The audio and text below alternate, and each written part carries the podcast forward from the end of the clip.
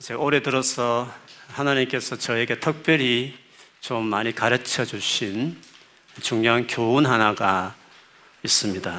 그거는 저마다 누구나 있는 이 사람들의 연약함, 부족, 잘못들에 대해서 내가 그런 것을 자꾸 접하게 될 때 나는 어떻게 행동하고 대해야 되느냐 하는 것에 대한 말씀이셨습니다. 사람은 여러분 참 부족한 게 많습니다. 어릴 때는 아무나 잘 어울리지만 좀 사람이 누군지를 판단하는 눈이들은 좀 자라면 이래서 싫고 저래서 마음에 안 들고 하는 일들이 많습니다. 그래서 친구 만들기가 그렇게 쉽지 않은 것이죠. 사람은 알면 알수록 싫어지고 미워할 만한 일들이 많이 생기게 마련입니다. 그런 일들을 있을 때 그렇게 나의 마음에 힘들게 하는 상대의 어떤 부족함을 내가 자꾸 접할 때 나는 어떻게 행동을 해야 되나 하는 것이죠. 아마 크게 보면 우리 두 가지 정도의 태도가 있을 겁니다. 하나는 무엇이 옳은가, 무엇이 잘못됐는가, 옳고 그름을 따지고 분별하는 것이 있을 것입니다. 또 하나는 정죄하는 것입니다. 이 둘이 비슷한 것 같지만 하나가 땅처럼 다를 수 있습니다. 분별이라는 것은 좀 전에 말씀드린 것처럼 사실관계를 가리는 무엇이 옳고 그런가를 살피는 것입니다. 성경은 선악을 분별하고 진리와 거짓을 가려야 하며 하나님이 선하시고 기뻐하시고 온전한 뜻이 무엇인지 분별하라고, 그리고 지혜에 있어서는 철없는 어린아이같이 행동하지 말고 장성한 어른처럼 가지라, 그런 생각을 하라고 하셨기에 분별하는 것은 꼭 필요합니다. 그에 반면에 정죄는 좀 다릅니다. 정죄는 분명히 부족한 건 맞습니다. 잘못한 것도 있습니다.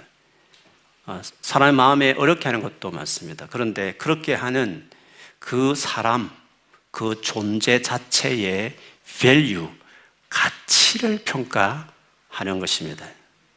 주로 가치 없는, 정말 가치 없는 사람으로 여기는 태도들을 말할 수 있습니다. 근데 사람이라서 잘못된 행동을 하는 것과 그 존재의 가치를 분리한다는 게 그게 쉽지는 않은 것이죠. 무엇보다도 특별히 내게 불이익을 가져왔거나 나를 정말 마음을 힘들게 한 어떤 행동을 그런 안겨주기 시작할 때 우리는 그 사람 자체, 그 존재를 싫어하고 미워하는 것은 너무나 쉽게 할 수 있는 일이죠. 내가 어떤 사람의 잘못에 대해서 나는 분별하는 것이다, 그냥 옳고 그름에 대해서 이야기하는 분이지 정죄하는 것은 아니다, 혹은 진짜 정죄하는 것인가를 가릴 수 있는 구분점이 있습니다. 그 상황에서 내 관심이 그 사람을 정말 도와주려고 하는 마음이 있느냐, 그렇게 잘못하는 사람을 정말 도와줘야 되겠다 마음이 큰가, 그리고 어떻게 하든 이 관계를 회복하고 싶은 마음이 동기인지, 아니면 내가 옳고 상대가 잘못됐다는 것을 증명하려고 하는 것인가로 보는 것입니다. 관계 회복의 목적이 있는지, 시시비비를 가리는 데 목적이 있는지를 보는 것입니다. 만일 회복이 목적이면, 정말 그 사람을 돕고 그 사람 관계가 회복이 목적이라면 일단 그 사람의 잘못에 대해서, 나를 힘들게 하는 잘못에 대해서 다른 사람에게 말하는 것을 조심스러워하고 그 전에 어떻게 그 사람과 직접적으로 상대해서 해결하려고 노력합니다. 그러나 시비를 가는 것이 목적이면 제3자에게 그것을 말하는 것을 쉽게 하고 나의 동조자를 만들려고 하는 것을 행동할 때가 많습니다. 마태복음 18장 15절에서 20절에 보면 하나님도 이것을 아셨는지 예수님 이렇게 말씀하셨습니다. 너희 중에 형제가 너에게 죄를 범하면, 죄를 범했다 이 말은 너에게 큰 상처를 입혔으면 어떻게 해야 되는지를 주님이 이렇게 말씀하셨습니다. 단 둘이 있는 자리에 가서 말해라 했습니다. 절대 3자에게 말하지 마라. 부부면 남편과 아내에게도 말하지 말고. 왜? 들으면 감정이 섞이기 때문에 같이 시험 들고 그 사람을 안 좋게 봅니다. 그러면 내가 그 영혼을 어둡게 만드는 겁니다. 그래서 꼭 내가 기도하면서 마음을 잘 추스리고 정리됐으면 아무에게도 말하지 말고 그 사람과만, 그리고 그렇게 중요하지 않는 문제면 그냥 받아내고 참든지. 그런데 이 부분은 죄의 문제이니까, 그리고 그 형제와 자매를 그렇게 되면 안 되니까 도와줘야 되겠다는 마음이 커서, 또 이렇게 하면 계속 이 사람을 잃을 것 같아서 내 힘든 것보다도 그 사람을 위해서, 그 사람과의 관계를 지키기 위한 목적에서 그를 찾아가라고 이야기했습니다. 그 좋은 마음으로 가서도 듣지 않을 수 있습니다. 많이 들으면 그 형제를 네가 얻는 거다. 무슨 말입니까? 주님은 그 형제를 잃어버리지 않기 위한 목적에서 찾아가라. 따지려고 찾아가지 말고, 그런 말씀을 하셨습니다. 그렇게 갔는데도 거절했다. 진짜 못된 거잖아요. 그런데도 주님은 두세 정인을 데려가라. 그 말은 이 문제를 잘 아는 사람에게 같이 가서 또 건면하라고 했습니다. 전혀 그 문제를 모르는 사람에게 새로운 정보를 주지 말라는 겁니다. 아는 선에서 끝내라는 겁니다.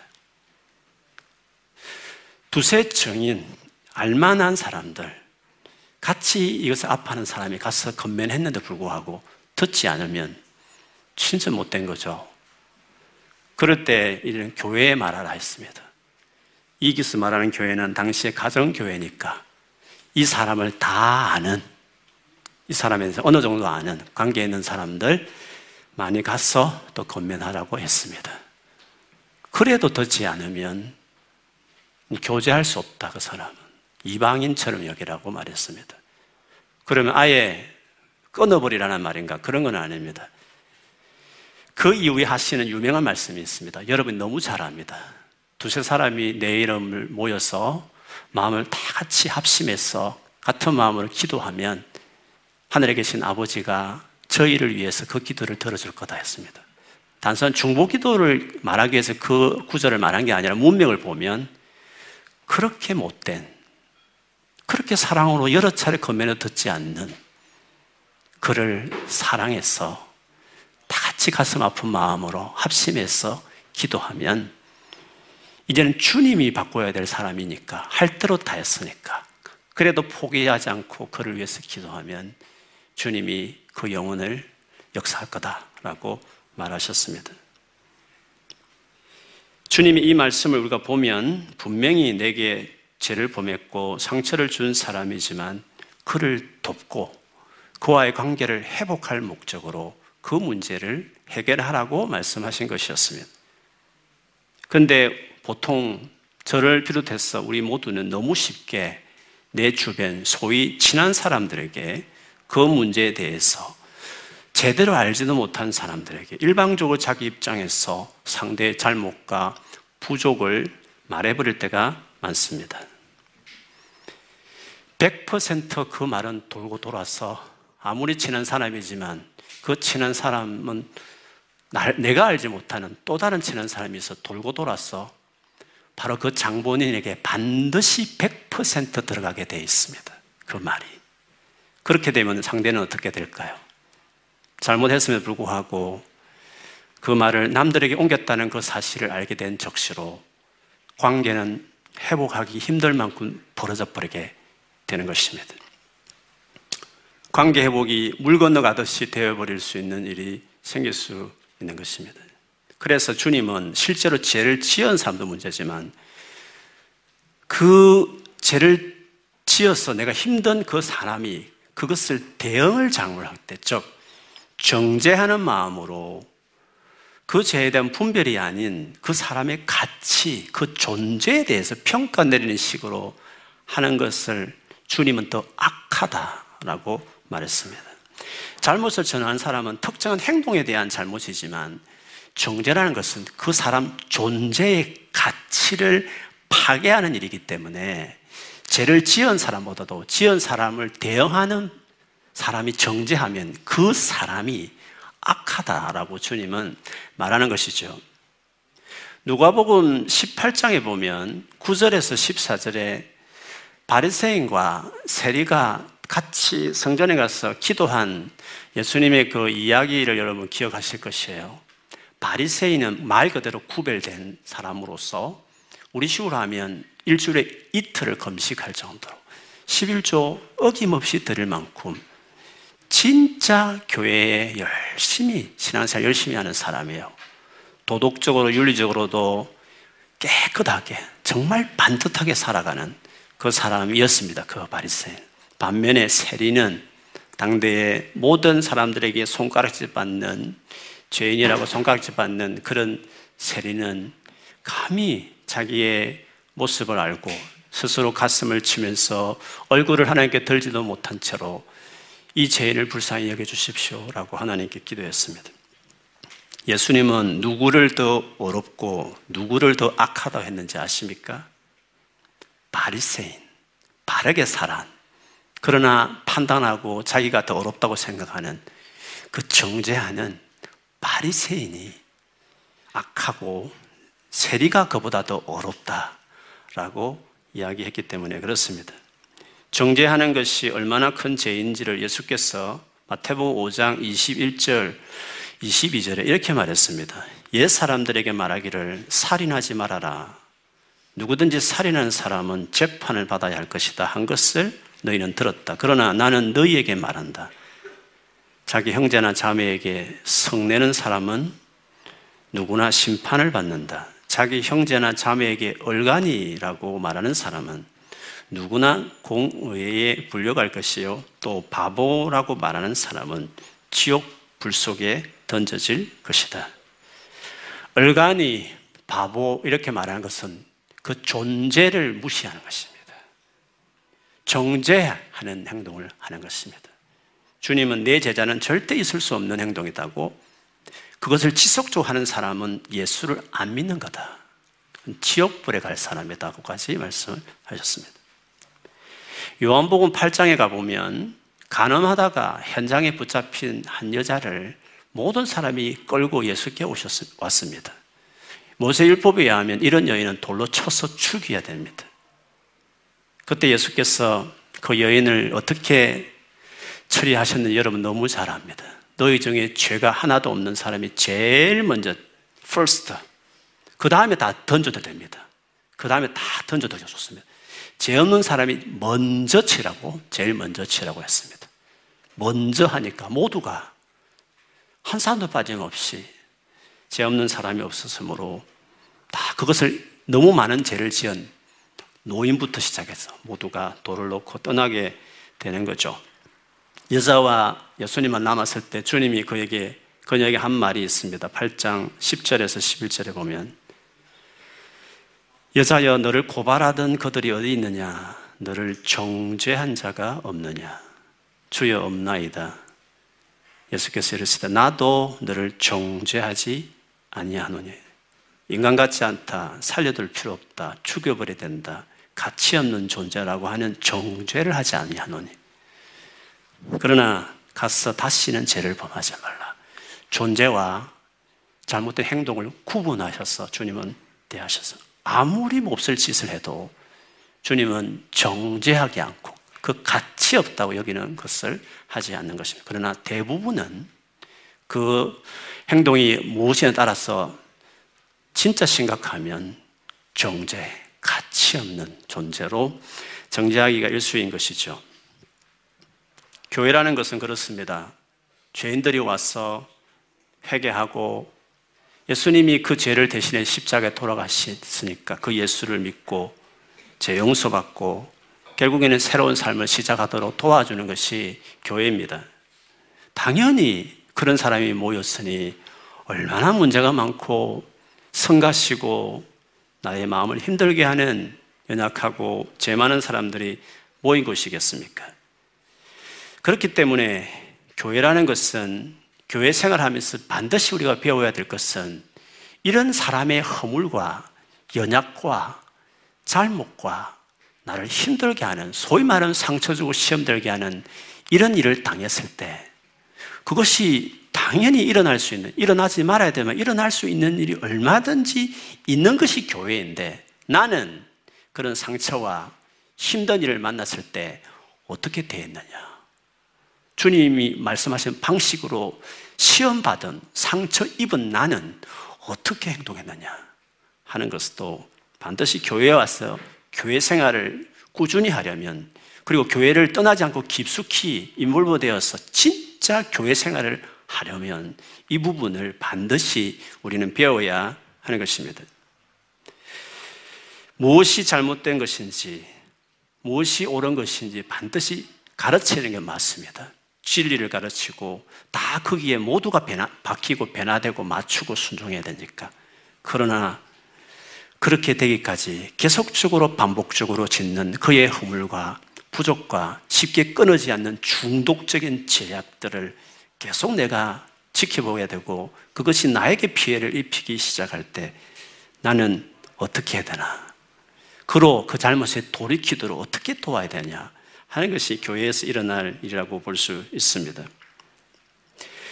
우리가 그런 어려움들 있지만 주님이 보이신 태도처럼 그 많은 연약과 부족에도 불구하고 하나님 아들이 바로 그런 너를 대신해서 십자가에 죽어줄 정도로 너는 가치 있고 소중하며 존귀하다는 것을 더할 나위 없이 반복해서 그에게 말해주고 실제로 그렇게 대해주는 일들이 교회에서 있어야 하는 것입니다.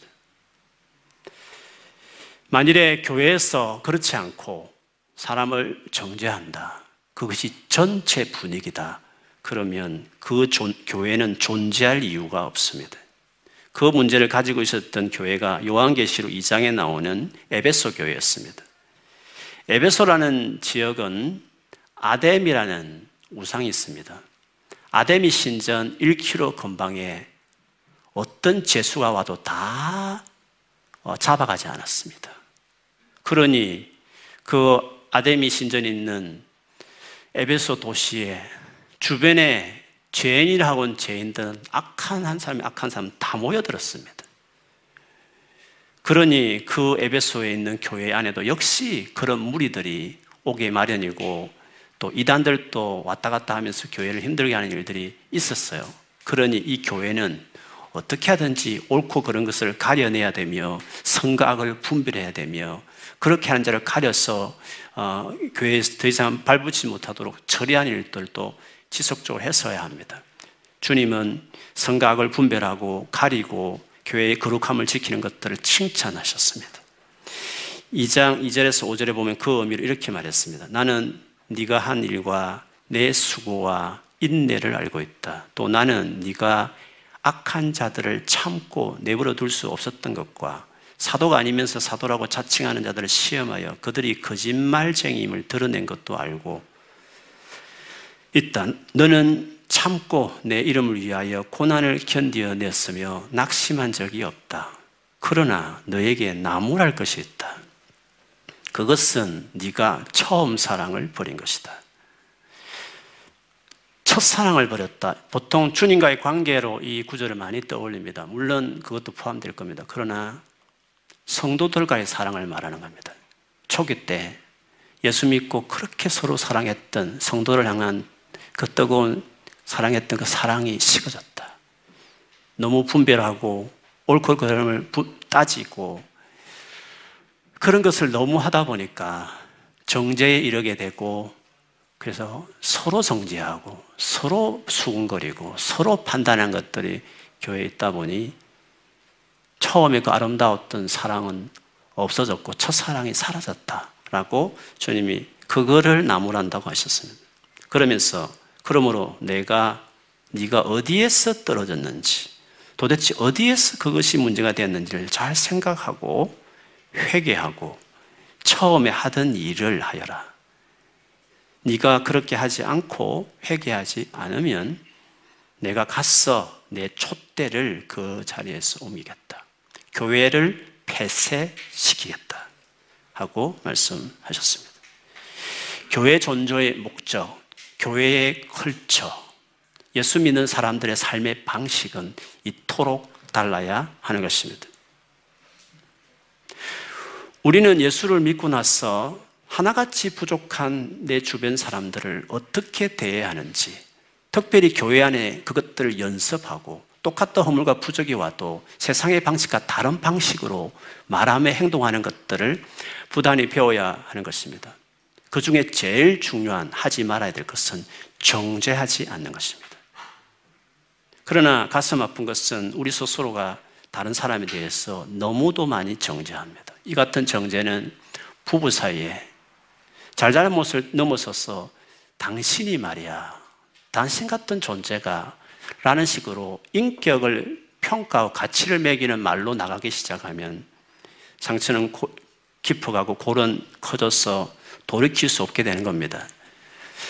부모와 자녀 사이에도 이런 일이 많습니다. 저도 아버지이고 또 늘 말하지만 10대 아이의 그 반항기와 끊임없이 말해도 반복적으로 잘못하는 것을 들을 때마다 야단치게 되는데, 야단칠 때마다 저도 모르는 사이에 정죄함으로 갈 때가 있습니다.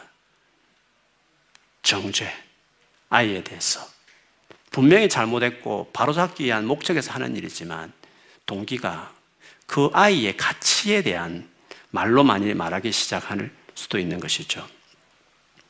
우리는 이 같은 일이 학교를 가든지 직장을 가든지 윗사람들이 아랫사람들을 대할 때 그의 많은 부족에 대해서 통제하고 싶은 유혹이 있습니다. 저는 버릇없는 것을, 저 반항기를 잠재우고 싶을 때가 있습니다. 가장 쉬운 방법은 정죄해버리는 겁니다. 네 같은 것이 말이야, 그 잘못도 있고 했으니까. 정죄하기 시작해버리면 혀를 찔러버립니다. 분노는 일겠지만 기분은 되게 상하지만 잘못했기 때문에 그 말을 딱 들으면, 정죄당하면 사람은 고개를 숙입니다. 복종하는, 비굴하는 태도를 보이기 시작합니다. 그래서 대부분의 리더십들이 아래 사람들을 정죄로 통제하려고 하는 유혹을 많이 받습니다. 실제로 싫으니까, 실제로 잘못하니까. 잘못에 대한 것으로 끝나지 않고 네가 말이야. 부모도 네가 그렇게 하면 앞으로 네가 되겠어? 그의 밸류, 존재에 데미지를 주는 말들을 알 수 있습니다. 만일에 잘못을 고치겠다는 좋은 마음, 바로잡겠다는 좋은 마음이지만 그것이 정죄함으로 많이 표현되어지면, 그것을 그 정죄하는 부모 밑에서 반듯하게 키우겠다는 그 올바른 올곧은 부모 밑에서 그 부모가 끊임없이 지적하는 그것들이 정죄한 분위기에 이루어지는 겉면이면, 그 밑에서 10년을 그 소리를 듣고 20년을 정죄를 하는 소리를 들으면 끊임없이 나가 가치 없다는 것을 결과적으로, 네가 그렇게 하면 인간이 아니야, 그렇게 해가 네 세상을 못 살아, 끊임없이 한두 번도 아니고 오랜 세월을 만일에 정죄를 당하고 자란 아이는 나중에 이제 부모가 나이가 들어서 독립해서 혼자 살아도 정죄감이 가득 차 있어서 결과로 자존감, 자기를 존귀하기에는 자존감이 바닥을 치니까 누구나 봐도 저질 수 있는 실수고 누구나 할 수 있는 잘못이고, 또 봐도 비교해 봤을 때 다 칭찬만 할, 그래도 반듯하게 살아감에도 불구하고 자존감이 떨어지니까 조그만 실수와 조그만 잘못이 생겨도 완전히 내리막길로 가는 겁니다. 한두 시간 한 번 음악 듣고 운동하고 하면 해결될 것을 몇 달이고 가고 몇 년간을 가면서 수렁에서 벗어나지 못하는 그 일들이 있습니다. 그렇기 때문에 평생을 마음고생하며 살아가는 불행한 사람들이 이렇게 많은 것입니다. 그래서 우리는 어떤 경우에도 아무리 잘못한 사람이지만 그 잘못 사람을 대할 때 정죄로 나가면 안 되는 것입니다. 뿐만 아니라 내가 아무리 부족하지만 욕들을 만 행동을 하고 행동을 해서도 다른 사람이 나를 향하여 하는 내뱉는 말이 정죄하는, 내가 가치 없는 존재로 만약 말하거나 대하거나 행동하면 절대로 소용하면 안 되는 것입니다. 분명히 내가 생각해도 잘못한 일이 맞으면, 야단 맞을 일이면 가서 상처 입힌 사람에게 용서하고 마음을 다해 용서를 빌고 하나님께도 잘못했다고 다시는 그렇게 하지 않기로 결정하는 거야 좋습니다. 그건 당연히 해야 되는 겁니다. 그러나 거기까지 머물러야지 나는 이렇게 하는 나는 가치 없는 존재다 라고까지 나아가서는 안 된다 이 뜻입니다. 왜냐하면 가장 큰 어른이신 온 우주를 만드시고 우리 인간을 최종적으로 진짜 최종적으로 심판하실 하나님도 정죄하지 않기 때문에 그렇습니다. 하나님 그분도 하물며 정죄하지 않기 때문에 그렇습니다. 로마서 8장 33절에서 34절에 보면 누가 능히 하나님께서 택하신 자들을 고발하리요 어렵다 하신 이는 하나님이시 누가 정죄하리요 죽으실 뿐 아니라 다시 살아나신 이는 그리스도 예수시니 그는 하나님 우편에 계신 자여 우리를 위하여 강구하시는 자신이라. 하나님도 정죄하지 않는 사람을 도대체 우리가 무슨 자격으로 그를 가치 없는 존재로 정죄하는 행동을 한단 말입니까? 누가 하나님 나를 소중하고 가치 있다 여기는데 어느 누구가 나를 정죄하도록 그것을 수용한단 말씀입니까? 자신이 자기를 정죄할 때가 있습니다. 아무도 정죄하지 않지만 스스로 정죄할 일이 아닌데 그냥 실수했구나 앞으로 잘하지 하면 넘어갈 것을 자기가 자기를 정죄하는 것입니다. 자기가 자기를 가치 없다고 여기는 겁니다. 그럴 만도 한 것이 너무 정죄를 많이 받았으니까 오토매틱으로 자기 안에서 자기가 자기를 괴롭히는 정죄하는 사람들이 있는 거죠. 그 중에 하나가 대표적으로 우리를 힘들게 하는 게 죄책감입니다. 죄책감은 회개하는 거 아닙니다. 죄책감, 죄에 대해서 괴로워하는 것은 절대로 그것이 가치 없는 존재로 여기까지 나아가는 죄에 대한 고통은 절대로 회개가 아닙니다. 죄책감은 죄를 인정하고 슬퍼오면서 돌이키는 회개하고 다릅니다. 회개는 이런 나를 존귀하게 여기신 하나님께 감사해서 그 하나님 앞에 이런 죄를 지은 것에 대해서 슬퍼하면서 내가 존귀하다는 사실 앞에서 이런 나인데도 불구하고 이런 죄를 지었다는 존귀한 감정이 있는 채로 죄를 슬퍼하는 이런 죄를 지어서 하나님 마음을 아프겠다는 사실에 대해서 우는 거지. 그래서 진짜 회개는 돌이키지만 죄책감은 절대 죄를 끊어낼 수 없습니다.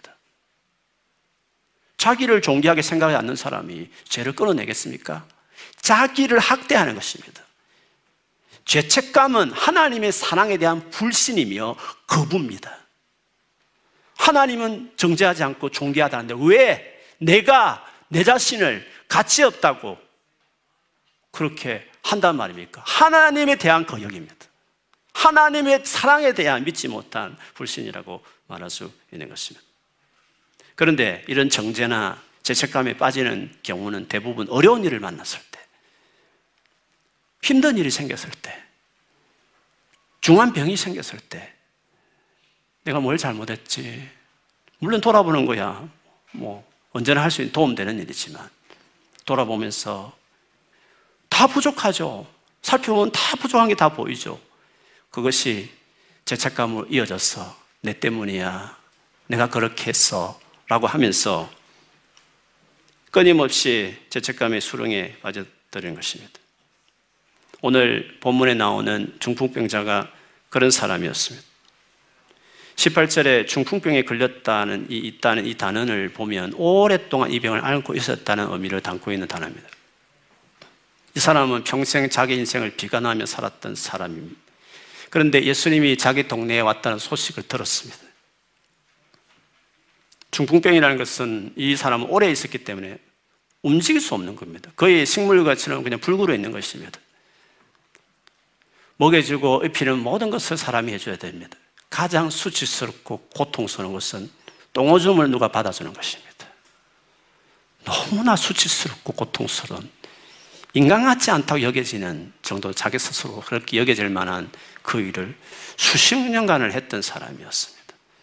주변에 간호하는 사람이 마치 그런 표정이라도 하고 나면 여지없이 절망의 나락으로 떨어질 만한 그런 삶을 살았던 사람이었습니다.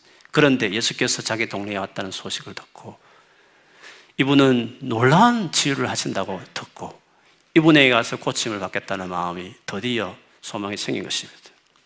자살도 할 수 없습니다. 자살할 능력도 없는 채로 살았던, 평생에 그냥 살았던 사람이었습니다.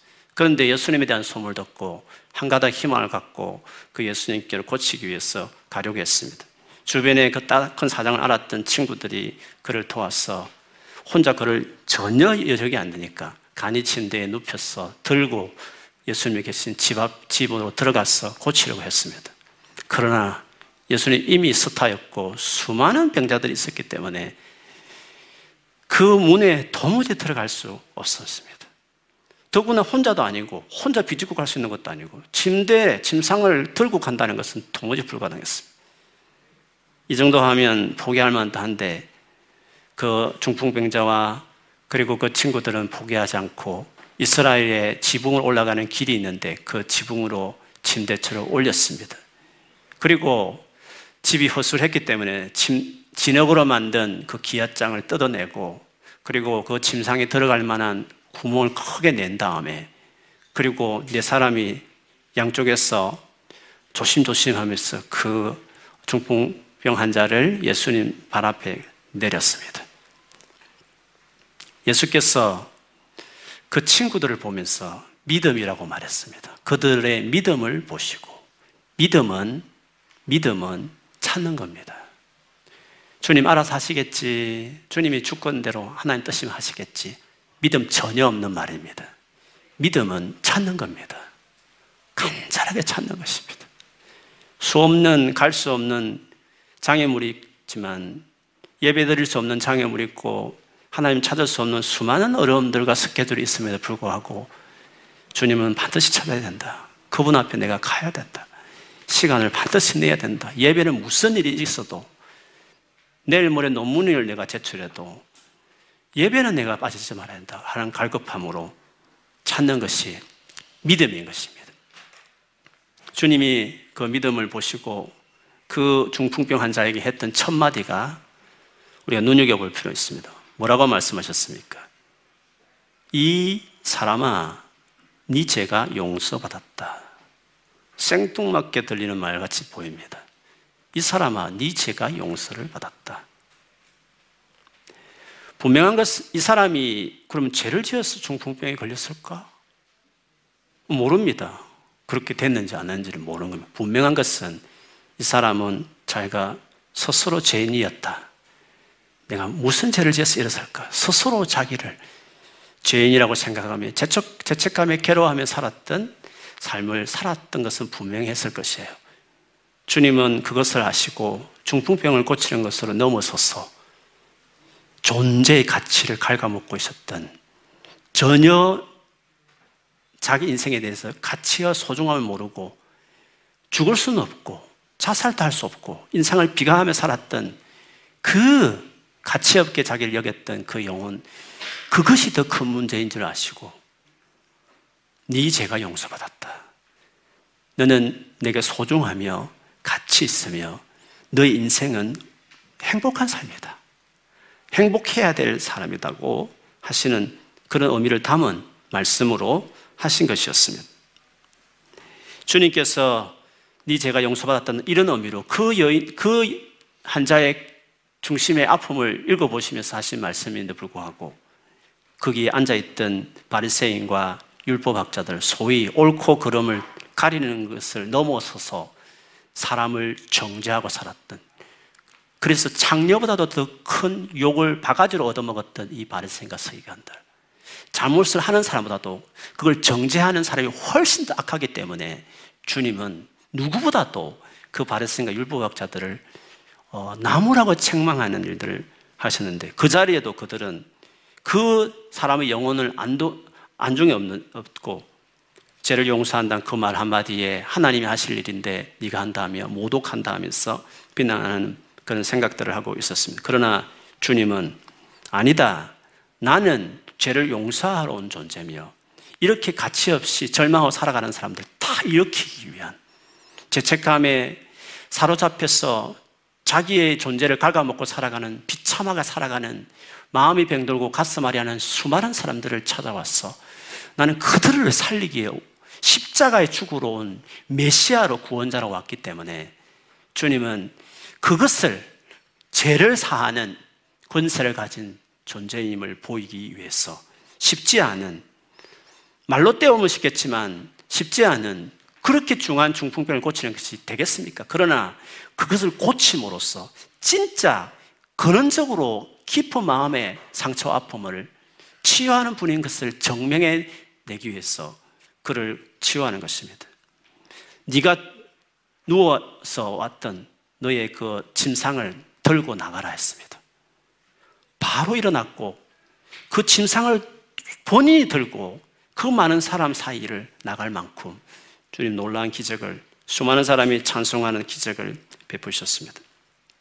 여기서 우리가 보듯이 주님은 우리에게 어떤 분이신지를 너무나 잘 보여주고 있는 것이죠. 세상 모든 사람들이 나를 가치 없는 존재로 여기고 내 스스로도 그렇게 생각하며 살 때도 있지만 우리 주님은 네가 아무리 부족하고 연약해도 죄를 지었다 치더라도 너는 나의 영광스러운 나라를 상속받을 자녀로 초대받았다 하시는 것입니다. 너는 영원히 내게 받아들여진 존재, 그것이 용서한다는 의미에 담겨 있는 것입니다. 세상은 정죄하는 소리와 행동으로 가득 차 있습니다. 학교를 가도 직장에 가도 심지어 집에 가도 나의 잘못을 가리는 정도가 아니라 나의 가치를 매기는 일들을 경험합니다. 이렇게 숨막히는 세상에서 우리가 제정신으로 살아가려면 실제로 다른 사람에 대해서 부족하고 연약하고 인격적인 결함이 많이 있는 나임에도 불구하고 여전히 나라는 존재를 사랑하고 내게 주어진 이 땅에서의 삶을 행복하게 소중하게 가치 있게 살아갈 수 있는 유일하고 확실한 길은 예수 그리스도께 나아가는 것입니다.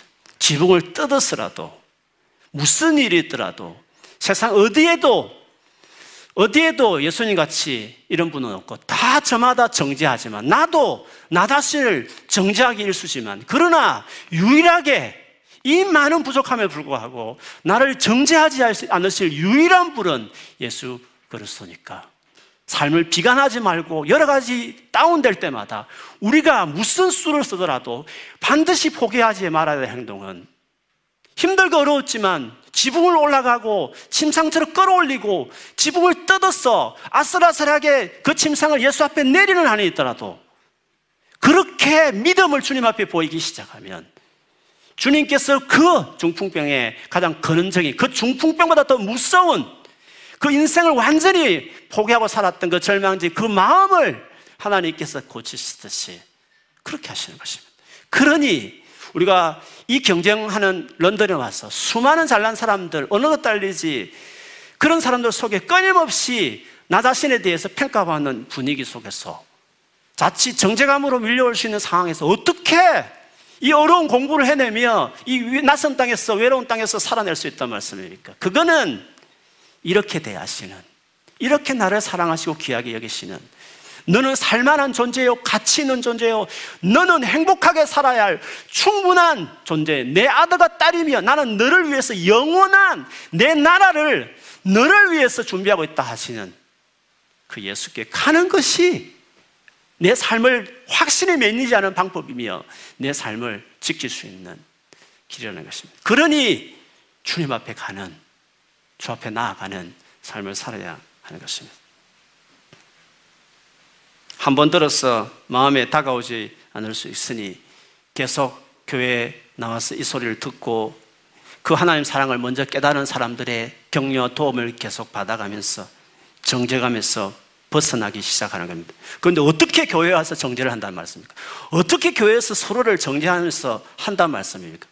있을 수 없는 일입니다. 부족하지만 그럴 수도 있지만 우리는 그런 허물들을 잘못이 많지만 반드시 저를 회복시키고 그를 여전히 가치 있다고 말해주면서 같이 세워가고 살려내고 회복시키는 일들을 교회라는 이 공동체 안에서 경험하며 그런 교회로 만들어가는 일들을 우리가 하는 것입니다. 하나님의 말씀을 어디든지 펼쳐서 보십시오. 저마다 하나님께서 우리를 그렇게 대하는 주님의 격려의 말씀입니다. 물론 계명도 있고 심판하는 말씀도 있지만 저는 문맥을 몰라서 그렇지 지켜보십시오.